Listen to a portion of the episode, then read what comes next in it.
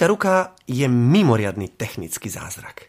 Má tisícky možností pohybu a zároveň ich dokáže harmonicky zosúľadiť.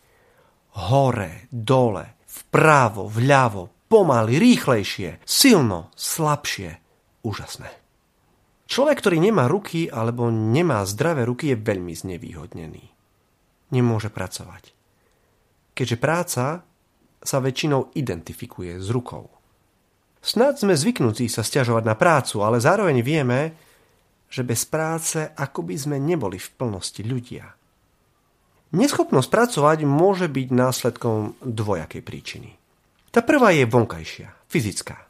Človek, ktorý má chorú, poškodenú či paralizovanú ruku po nejakom úraze, ten, kto je na ruke zmrzačený, je veľmi obmedzovaný vo svojom živote.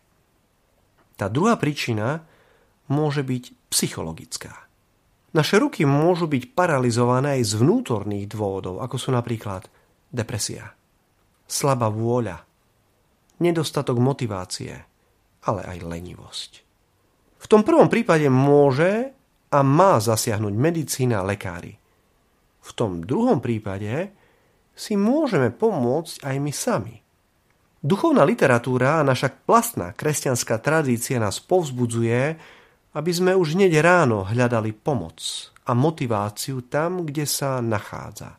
Bože, príď mi na pomoc, pane, ponáhľaj sa mi pomáhať. Sú veľmi dobre známe slova 70. žalmu, ktorým začína ranná liturgia hodín.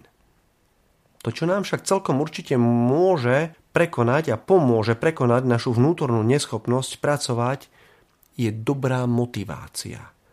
A to najlepšou je nepochybne láska pracovať, konať, namáhať sa pre niekoho, koho máme radi, nám dá ten najlepší motív aj dnes.